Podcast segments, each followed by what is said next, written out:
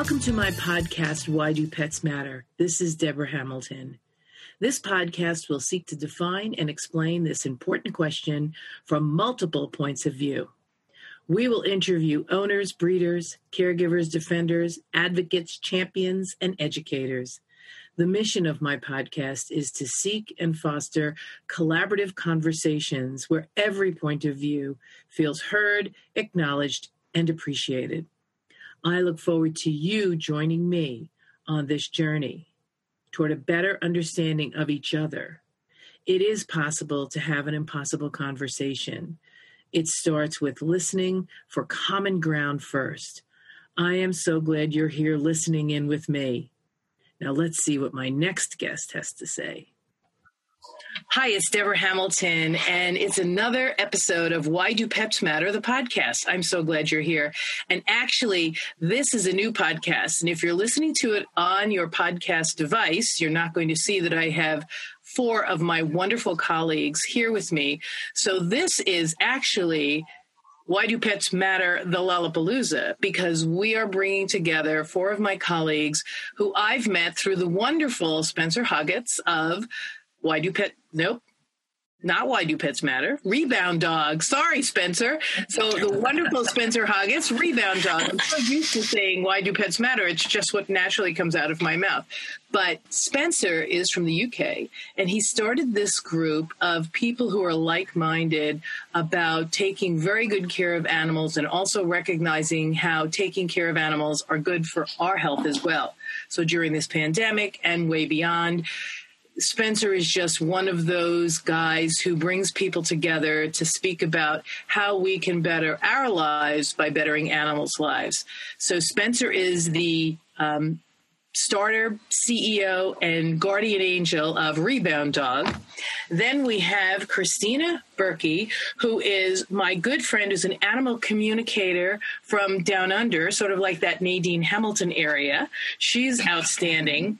We have Teresa Wagner, the Animal Loss and Grief Support Institute, which, of course, you've heard some of the people who've come on to help people transition their pets. So Teresa is going to come on the Why Do Pets Matter podcast soon, as will Christina, as will Spencer, um, to speak about what they do. But we've talked about how to help an animal transition.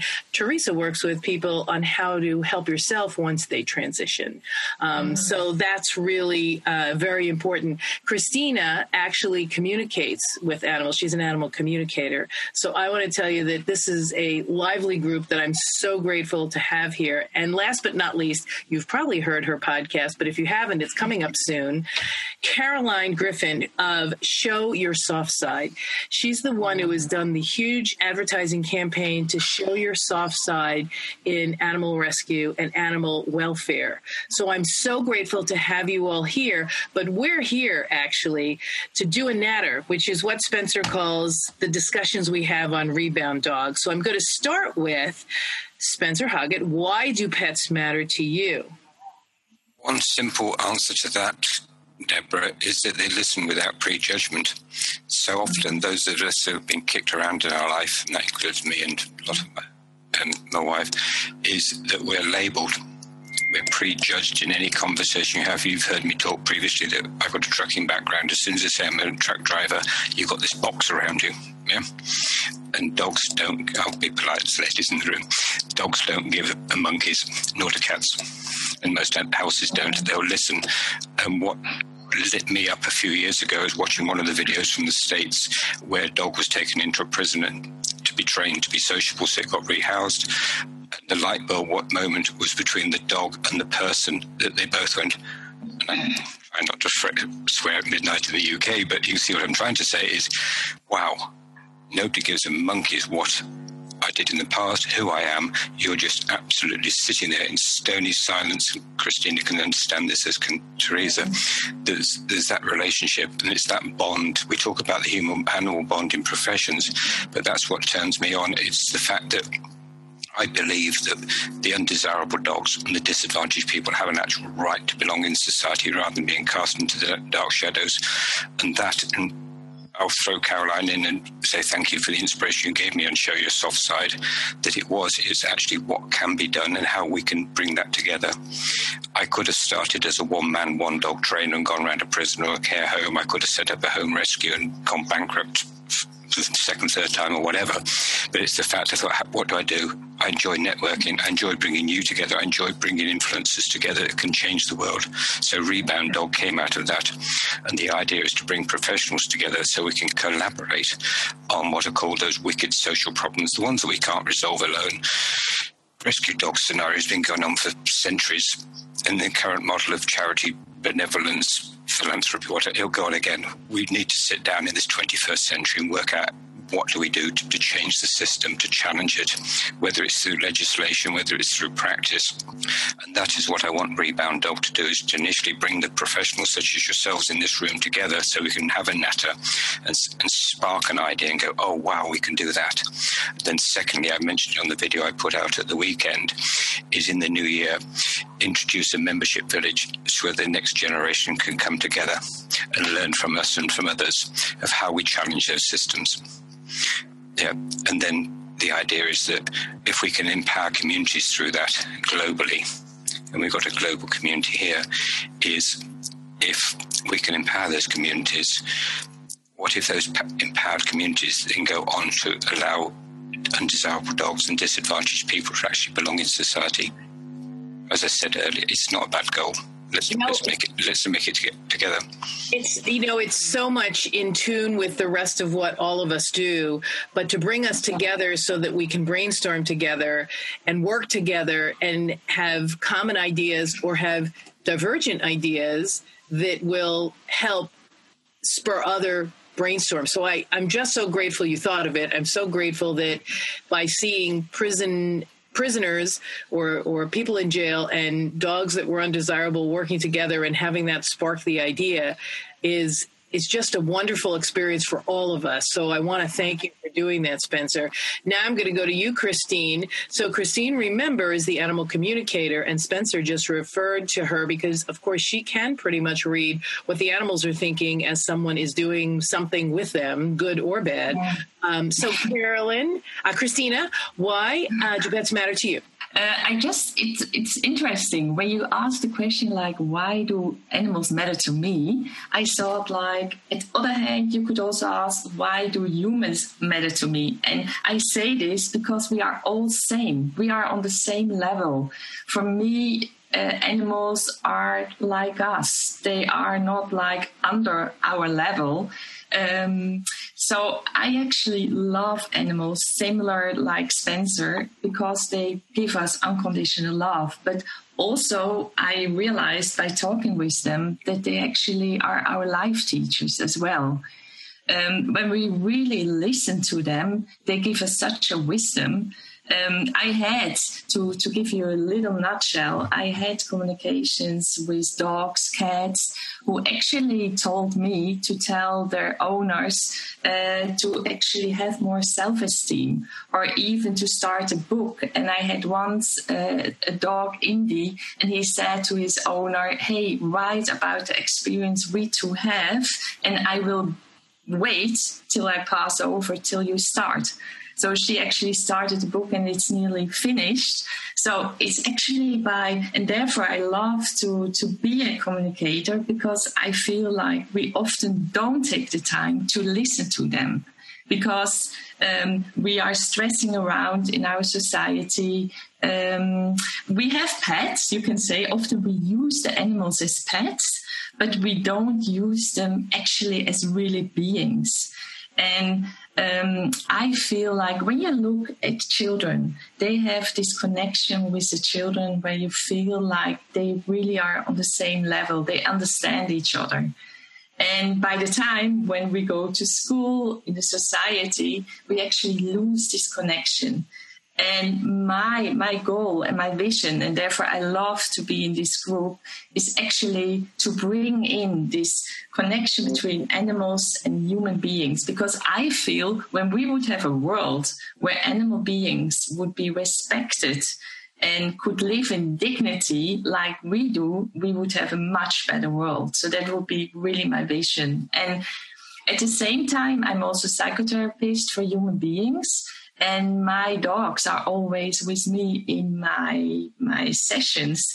And it's wonderful. I had yesterday a client who started to cry and my buddy my 12 year old golden retriever put his head on her lap and and tears could more flow but afterwards also they cuddle with each other. So they are actually also therapists. I call them actually my co-therapists. So i feel actually they have they they can be actually our bodies it's not like we all often use them but actually i feel we shouldn't use them. We should actually live together with them. Yeah.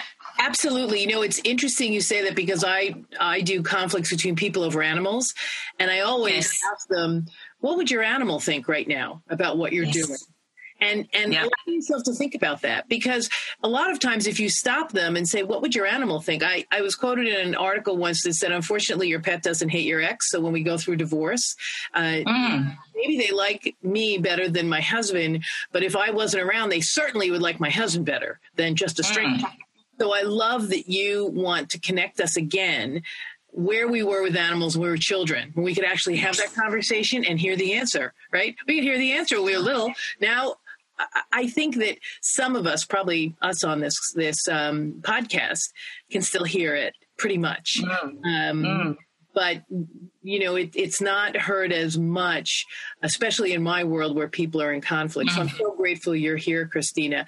So Teresa, I'm so glad you're here, and you do something a little bit different because you do the loss and grief, and it's it is so uh, i just had a friend whose horse died in the field this morning and she said you know i i took care he wasn't dead when she was in the field and i'm sorry for anyone who's upset on the podcast because i said that mm but in, in all honesty, she went right into action. Um, she, the the horse was down. The vet came out, uh, and she said, "You know, it was really interesting. He would have been alone in the field had I not been going out to give my other horse mm-hmm. something." So, talk about animal communication. I wrote to her and I said, "Those angels, I call them the Gavas, the guardian mm-hmm. angel virtual assistants. They had you out there when he was in distress, so that you could." Um, help him transition in a less painful way. So tell us a little bit, Teresa, about what you do and why do pets matter with for you first before. Well, um, tell me when two minutes are up because it's no worries. A, I can talk about it forever. Um, pets matter to me, and I would like to even use the word animals, not just our companion animals. That animals. name was taken, so I couldn't use it. So there you go. um, they they matter to me, and my most fervent wish is that they matter to every human on the earth. It would make the earth a lot better for humans and animals, as Christina was talking about. And, you know, there's a chart. I, I wish I would have thought to have it nearby so I could hold it up. And I forget the author. I, I can send it to you. But it's a chart that shows the show notes, so please do.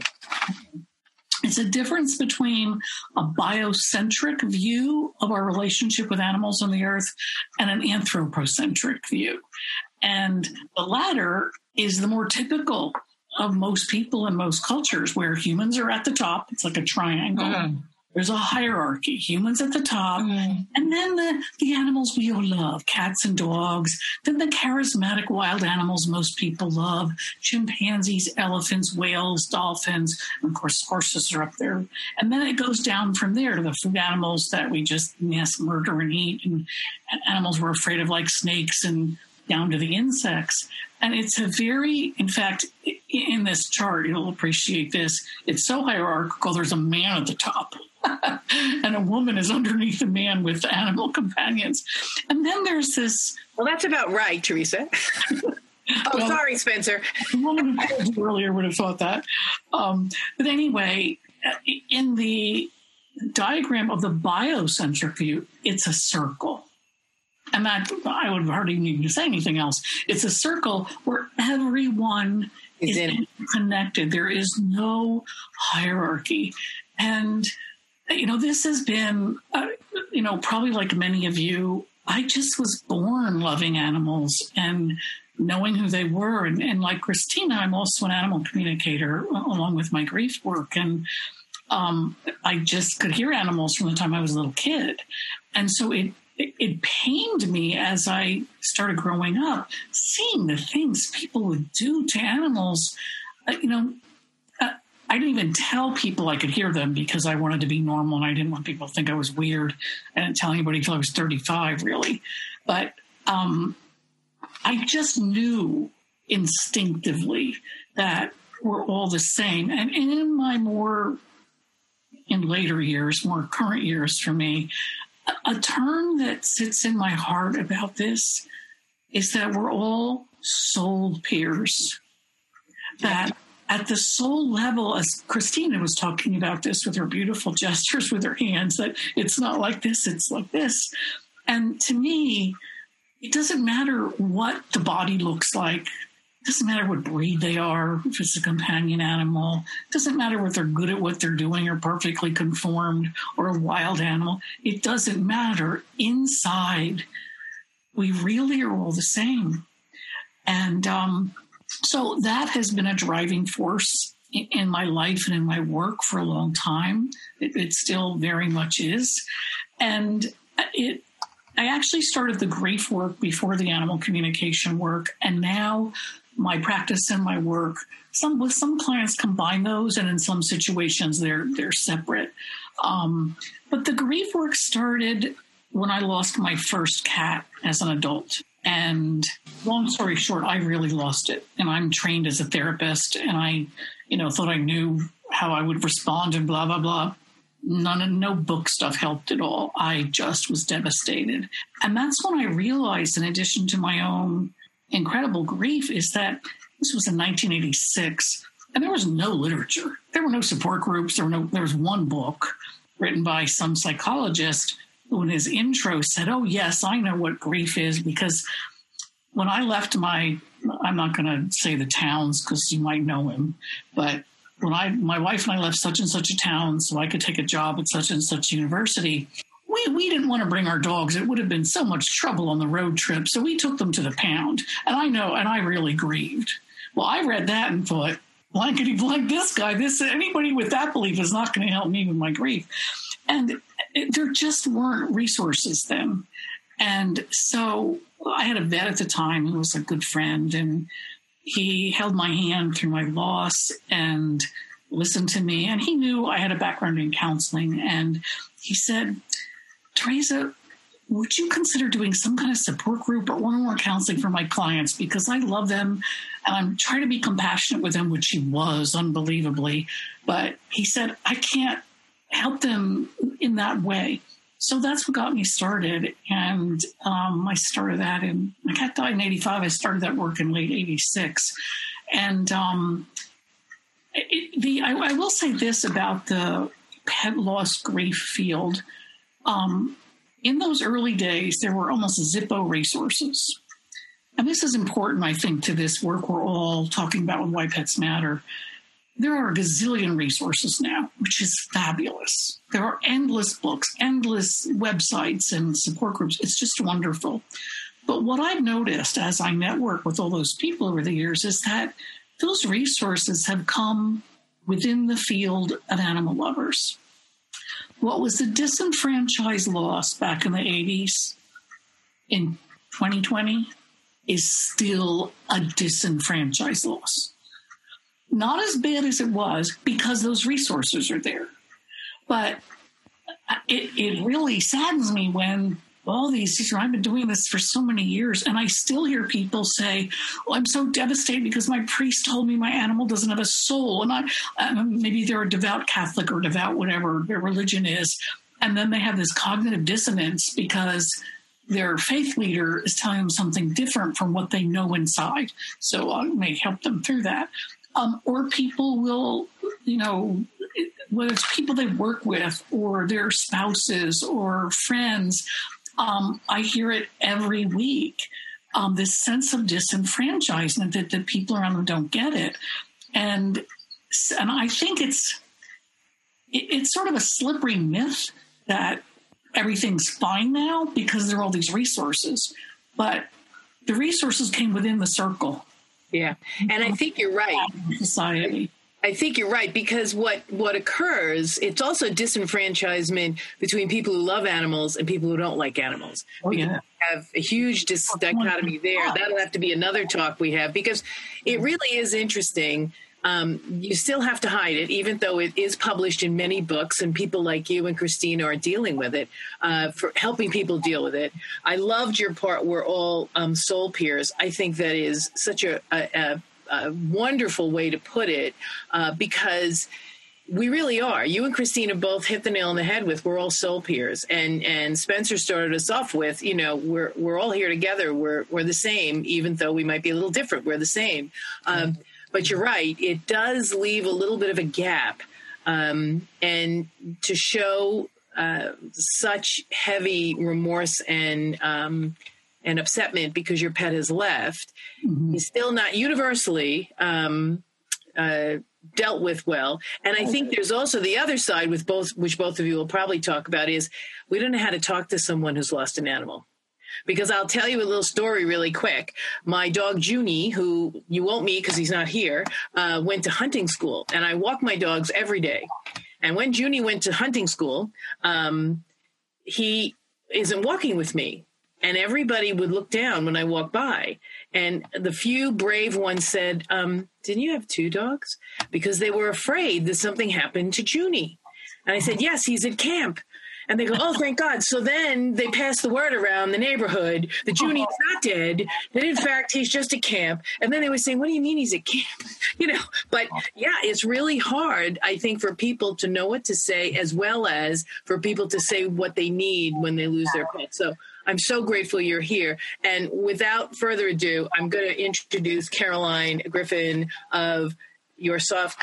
I do this all the time, and I apologize. Show your soft side. Got it. Because I love the fact that you have created this ability for people to really show their soft side, to be t- rough and tumble, but really show their soft side, which of course goes hand in hand with everything that's been said before. But Caroline, tell me again why do pets matter to you and tell me a little bit about show your soft side. Sure. So I, for me pets have just enhanced the quality of my life both in childhood and in adulthood. Uh, and it's it's really come home during this pandemic during this period of social isolation where our animals have been our constant companions and have have really uh, given us so much comfort during this incredibly stressful time. I I in turn am so grateful for the time I'm having with my rescue cats who are older in age. I think our lives are so frenetic and when we when our animals uh, transition so often we feel this guilt that we didn't spend as much time as we would like. I think most of us will look back on this time as a very special time where we really had had ample time to be with our animals. And, you know, as we get older, uh, we realize our animals help us and heal us when nothing else can.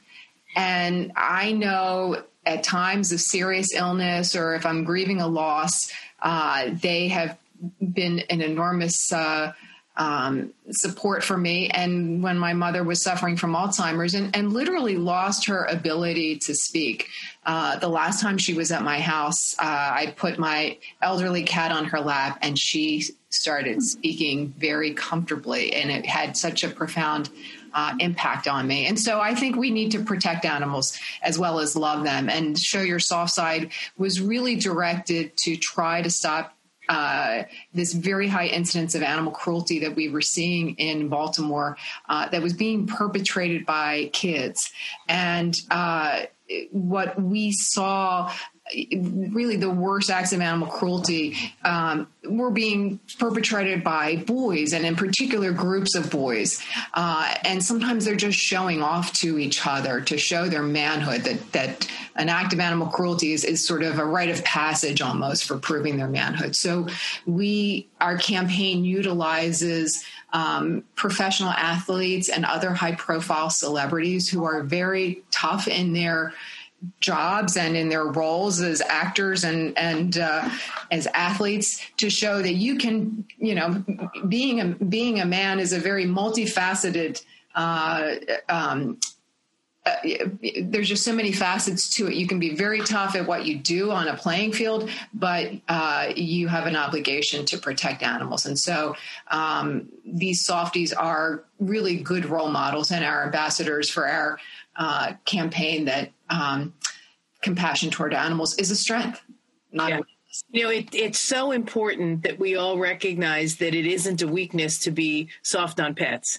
Um, it really isn't. It actually, I think, the vulnerability we show our pets gives us the courage to face the rest of our life. I, quite frankly, if we can make it home to our pets, we're doing good. I know that my sons, when they were younger, if they could make it home to their pets, um, and tell their story, they were really good as well. So um, I, I'm so grateful all of you are here. And now I'd love to go back around because this has been such an interesting group of people. And I hope everyone understands the diversity that is here. So Spencer started his uh, career as a truck driver, but then recognized the need for some sort of organization, Rebound Dog, that helps people who want to help animals come together. Um, and Christina and Teresa are animal communicators, are uh, grief counselors, are just people who help people understand their relationship with their pets in a much deeper way. And of course, Caroline does the ultimate work of putting out there the resources necessary so that people who might be abusing animals can make a better choice, that they recognize it doesn't show their strength or their machismo or just, you know, if they're being abused, the only thing they can abuse is an animal. Well, maybe we can stop that and stop the other abuse. I know all of you know Phil Arkow of um, the Link Coalition, which does show that you know animal abuse is directly related to child abuse, domestic violence, and elder abuse. So what she's doing with um, Show Your Soft Side really goes right to the heart of what Phil Arkow's doing. And and I loved when Teresa and Christina talked about the studies that are being done because the human animal bond study field has exploded, especially now with COVID, but we all knew that. Um, but it's exploded in showing the science behind anyone who's ever owned an animal knows. So I'm going to start with you, Caroline. What is the most important thing you think show your soft side brings to the community because of its awareness and its information having to do with animal abuse? Well, I remember a couple of years ago sitting around a table with a bunch of animal cruelty prosecutors. They were really among the best in, in the United States. And uh, one of them said to me, The most we can do is come in after the fact to clean up the mess after there's a carcass on the street or a, that you know a dog that's been starved in the backyard. Um, we actually think you have your campaign may have the potential from uh, preventing these crimes from occurring in the first place. Um, and we've done a little research on it. It's something that uh, we we would love to have, you know, significantly more studies on that. But uh, John Thompson, who was the head of National Sheriff's Association, also said the same thing that intuitively they think, you know, the target audience is really young. Uh, and if you talk to some juvenile judges, they have a very low age at which they say they think, you know, children can be rehabilitated and, you know, because after a certain age, they're just so hardened and their lives are so difficult that there's very little that the judicial system can do. Um, so we have utilized these people whom kids idolize. They want to be the softies. They want to emulate them. And so it's without being in a, a punitive fashion. I think we are able to engage kids because they want to be like their idols who love their animals. And it's also what we have found it's had, it's resonated with adults as well who are so offended by this crime that they often cannot contemplate it or look at images of it because it's so disturbing. And so, because of the positive nature of it and these images, which are really universal, we send our posters around the world, and, and people may not know who this football player is from the Baltimore Ravens, but that human animal bond and that connection with that photograph uh, with a with a person with their dog or their cat uh, resonates with people. And so it's become, we call, we think it's a movement. It's no longer a campaign. It's a proactive movement as opposed to the reactive movement we're so used to. So, Teresa, when we're thinking about animals in our lives and um, the work that you do, what do you think is the best takeaway um, from that work and the connection to Rebound Dog that's going to make it grow even more? I'm not sure what you mean. So you um, counsel with grief. So the the you said that you know a lot of the bubble um, knows about the grief counseling, but people outside the bubble don't. And maybe the ability of Rebound Dog is to have all of us become aware of the need to spread that word, to get that out there. Well, I think we probably all do that, you know, in our own way. I'm not sure this is what you're looking for, but um, one of the reasons um, um, about seven or eight years ago, I started teaching grief counseling and created a certification program is so there would be more people out there ready and skilled. Um, not throwing enough therapists in the world. Certainly, where I live in California, we have more therapists than what we need. But there certainly aren't enough that specialize in the grief of losing a beloved animal. Um, and there's also this wide window of people when you think of somebody losing an animal, before they end up with a grief counselor or an animal communicator, who do they see most? The vet techs, the people involved very often in the illness and the hospice. And so um, the certification program I created is um, though there's a certification involved and there are about 150 hours of training and lots of other things they have to do, it's not a degree program. So vet techs come. Sometimes veterinarians take some of the classes. Um, therapists take some of the classes, which delights me because um, somebody, I, I, still hear people come crying that they had to switch therapists because they, they told. Understand. Yeah. I'll never forget this, and I've heard it more than once. You know, somebody being told by an otherwise very good psychotherapist, "No, you're really grieving your father who died when you were a child. It's not resolved. You aren't really grieving your dog." Yeah.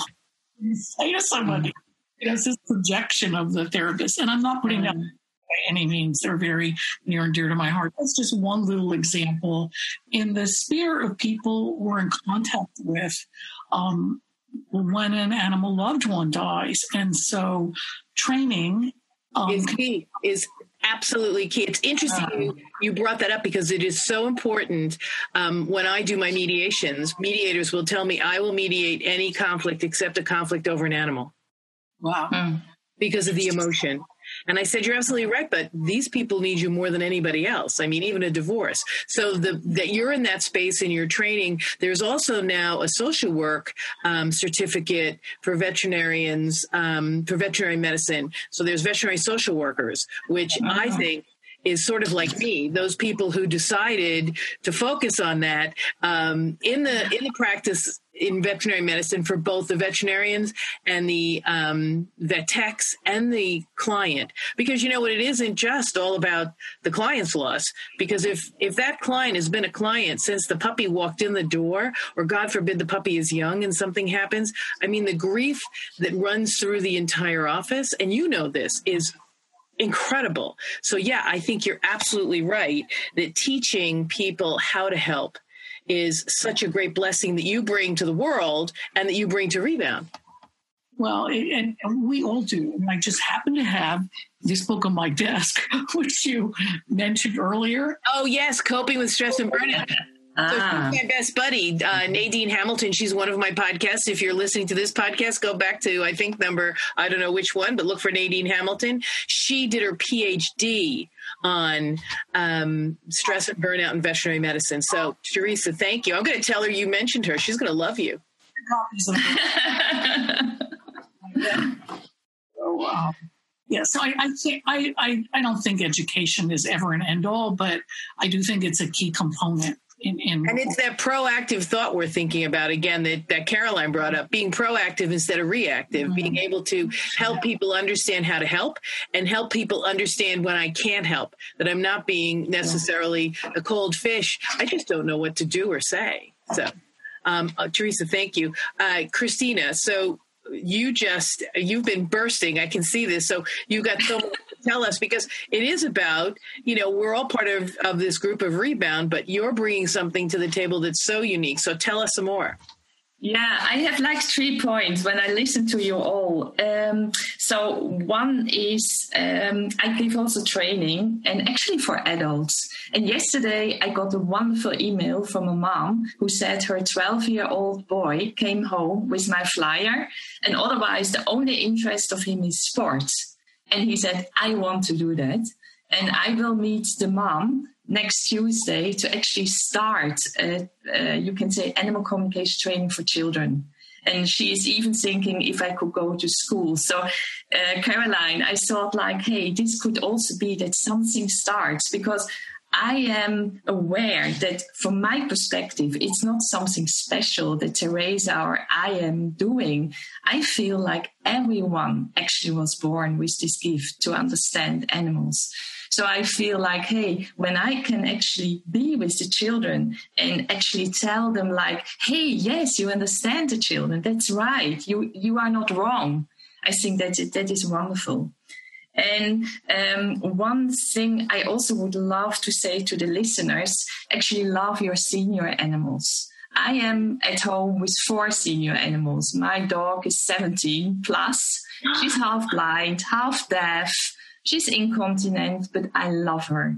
And I thought already that I had to put her down, but actually she told me, no, I want to live. I'm fine. Even when I don't see, even if I don't hear, I want to be with you. So I feel it's so important actually to listen to your animal and not only love your puppies or your cute looking animals, also love the ones who are actually old or disabled, like, like Spencer said. So I think that's very important. And then something I had an amazing, amazing, um, communication with a dog who passed over because I also speak with passed over dogs and his name is Alfie. And he actually brought me like on the other side of the world. And he said, when we are passed over, we are all one. There is only love, love, love, love and and exactly what you're saying teresa actually they have souls like we it's not that only human beings have souls we all have souls and i think caroline because you said it's just now in the covid-19 situation so important actually to have the animals and I think what Alfie said is exactly right. We need this love to actually spread the love. And the last thing is that I want to thank you, Spencer, because with your rebound dog, I love it to be part of, of you and of our community. And I think so often people, you know, like animal communication, uh, they actually are in competition with each other. And I think we actually shouldn't be in a competition with each other, but stand together. So thank you. Absolutely. It's so important because if we there is so as we all know there are differing opinions on how things should be done and yes. the only ones who suffer when we disagree are the animals we don't suffer they suffer mm. so that's mm-hmm. why i think last but not least spencer's going to come aboard but i think that's the the depth and the breadth of rebound dog we all have different mm-hmm. opinions we all have different ideas but if the animals are really going to thrive they're going to thrive if we all row the boat in the same direction mm. so spencer yeah last but not least, why do you think that given all the great comments that are here today, I'm going to run down the three that I'm going to pull out. First is they have our shared souls and we need to know that that we share our souls with them they're not less than us more than us well they could be more than us because i always think they have a much better um, ethical understanding than i do. I wish I was as good as my dogs. I always like that saying, I wish I could be the person my dog thinks I am. Um, you know, being proactive instead of reactive. And that's right up Caroline's alley.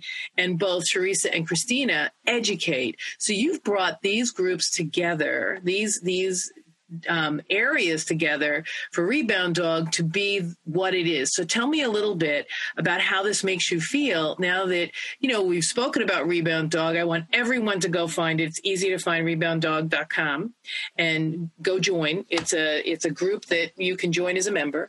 Uh, but tell us a little bit about how you feel now, Spencer, after we've all spoken nattered, as you would say. This is sort of your life, and that's why I come to you last because I know you never say a word on our natters, um, but now you're last and and given the most time. Thank you. I'm humbled in the Zen sort form of the humbled rather than some of the other sides of the word humbled and blushing slightly.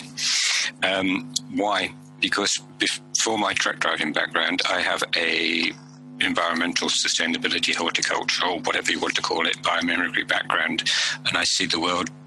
Trees Teresa picked up on the word biocentric, and Christine put her hands together and brought the whole thing to know. And I see the whole thing globally, and I see it, our network as diverse as the actual natural landscape around us, whether you're in the Californian wildfires, the Australian bush, out in Baltimore, in the center of New York City. There's an environment around you in the whole, the, the, the true meaning of the word ecosystem that has been so abused and misappropriated in corporate senses lately, but I digress.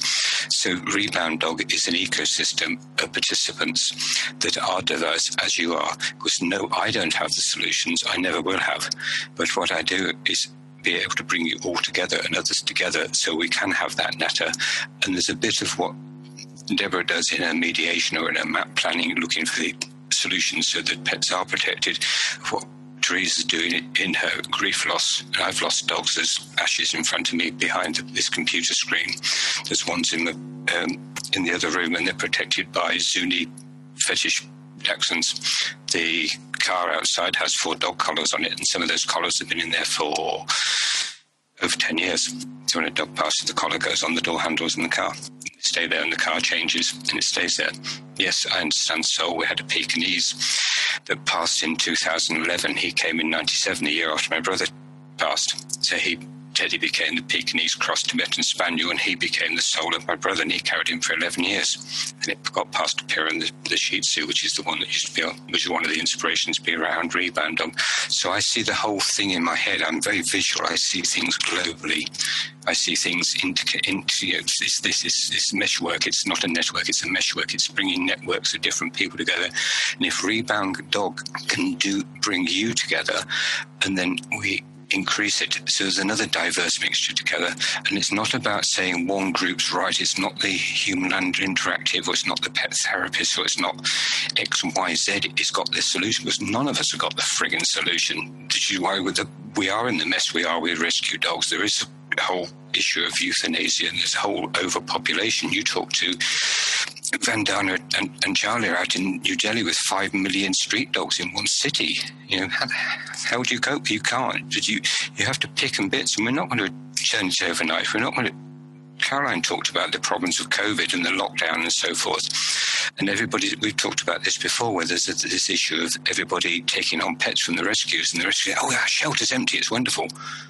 But what happens when they run out of money, etc., etc.? We we need to educate. We've talked about education, and if we look at being I don't like the word because it's misused, but if we create a holistic solution, which is the only adjective I can think of at the time it is here in the UK, but if we can create a, a whole whole solution to bring the world together, whether it's the vets, whether it's the animal advocates, whether it's the animal communicators, the lawyers, but it needs to involve not just the animal side of it, it needs to involve the human therapy side of it, the social workers, the whole of society.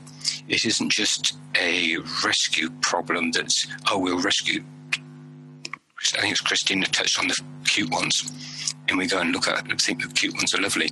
It's looking at what what are we doing with society, and if the rebound can dog can contribute something towards that by bringing you together. And I just enjoy networking people. You've guessed that. It's what I do. If, if that's my skill, that's my forte. If I can do that, I, I'm happy.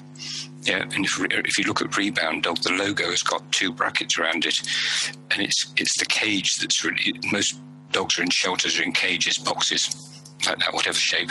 Well, Rebound Dog has got the lid off and the bottom off so they can escape. Yep, so they can get out. I want to let everybody know that Teresa might have to leave, but she is so glad to have been here. Teresa, thank you. We're so grateful you had to be here. You got to be here. Um, do you have any last words before you have to step away? Just thank you. Thank you so much for making this all happen. And everybody, I got to see your faces today and hear more. So I hope we do more of this. Oh, we will. Absolutely. I think the Lollapalooza um, is a definite go for launch um, as a secondary thing. So we'll be doing this again, Teresa. So if you want, you can, whenever you have to, just drop off. I'm going to continue because I want to really press um, Spencer here because he never says anything, as we all know, and we're all nattering.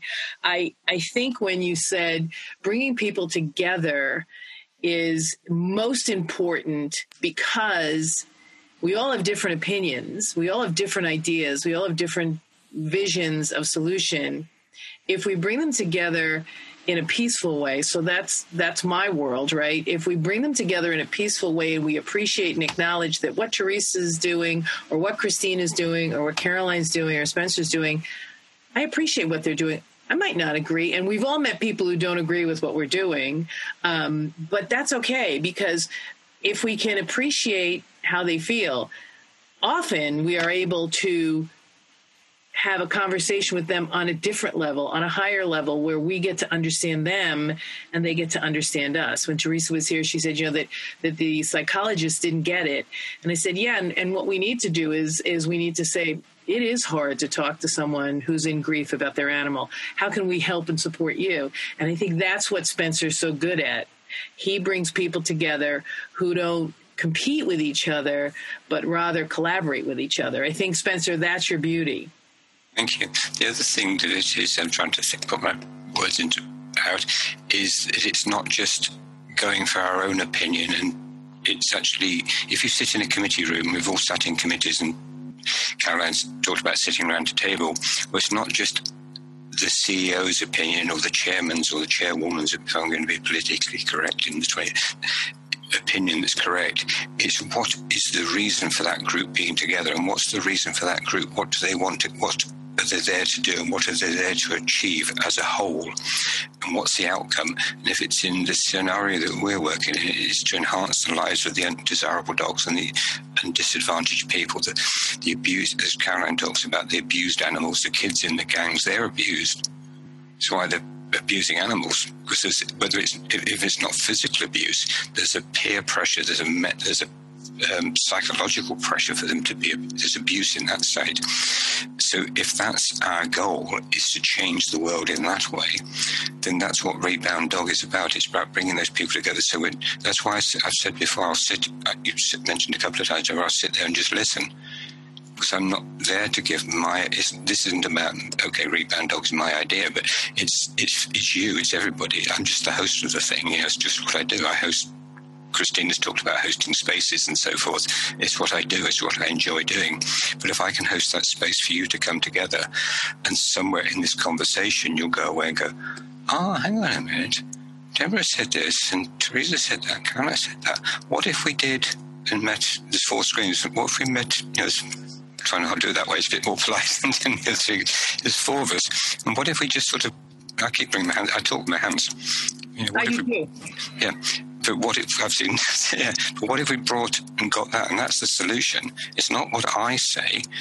It's not what two people say. It's it's, it's the whole thing, which is why I see things as meshworks as um, what's the word? Proper ecosystems. I walk around the garden. We've got a massive, overrun garden here, and you look at the way the plants are interacting with each other, and you've got different tiers. You've got the canopy of the trees at the top, and you've got right down at the, the mushrooms and the the um, brain's gone tired, whatever the mushrooms and things, the fungi is the word I'm looking right down the bottom, but they, they've all got a purpose and they all look as they all interact and they've all got their own space. And that's what society's about. And we've become too, um, Teresa used the word disenfranchised. We've become too, there's too much of this and there's too much of that and there's no chance off the screen. Yeah, there's too polarized. I mentioned uh, right at the beginning. Yeah. Right at the beginning, I mentioned labels, and there's too much of, oh, you fit in that box, and you fit in that box, and that box doesn't fit, doesn't mesh. It does. It does. The whole thing's joined up,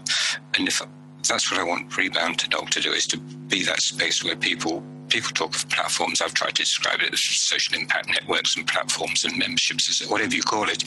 It's a space where it's there for you, you to use. Yeah. Yeah, not, I love it, it. To, to be part of and to others to engage with. That's what that's that's what it's about. It's not me saying I want the biggest animal human bond network in the world. I couldn't care monkeys. It's not that. It's just to change. And if I can challenge the system and get people to say, "What if?" Yeah, you provide the platform for yeah. um, wide open thinking. I think is yeah, that's that's correct. That's a nice word, but yeah, I like that idea. Yeah, and yeah.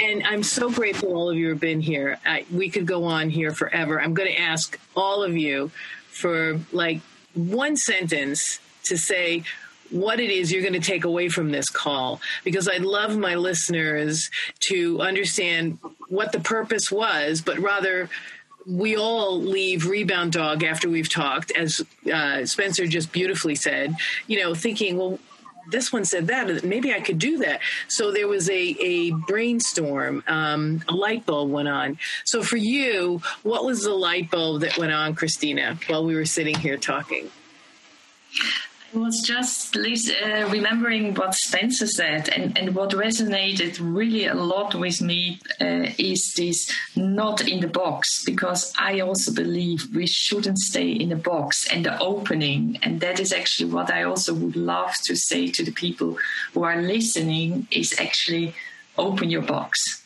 That is what I take with me. Yeah. Oh, that's beautiful. Um, mm. I think uh, Rebound Dog reminds us that we're not only connected to one another, but to every living being. Um, mm. uh, this organization sort of helps and supports um, all of us and and our common common belief that we need to be stewards of of the environment and and the animals around us. Well, Teresa, who had to leave, Caroline, Christina, and Spencer, I'm so grateful you came to spend some time with me on Why Do Pets Matter. This Lollapalooza, Why Do Pets Matter, will continue because I would love to facilitate a broader stretch of Rebound Dogs so that people can learn more about it. So my followers can check Rebound Dog out, and maybe Rebound Dogs followers can check out Why Do Pets Matter uh, because we're all in this together. Open the box wide be open hearted mm-hmm. and remember pets matter because they are the unconditional loves of our lives. This is Deborah mm-hmm. Hamilton, Hamilton Law and Mediation, and the podcast Why Do Pets Matter. I'm so grateful you all were here, and I'll see you again soon. You've been listening to the podcast Why Do Pets Matter? This is Deborah Hamilton. Do you have a great idea or guest or topic that you'd like me to cover, write me at hamiltonlawandmediation.com or email me at why do pets matter podcast at gmail.com. Until next week, our pets do matter. Thank you for being here with me.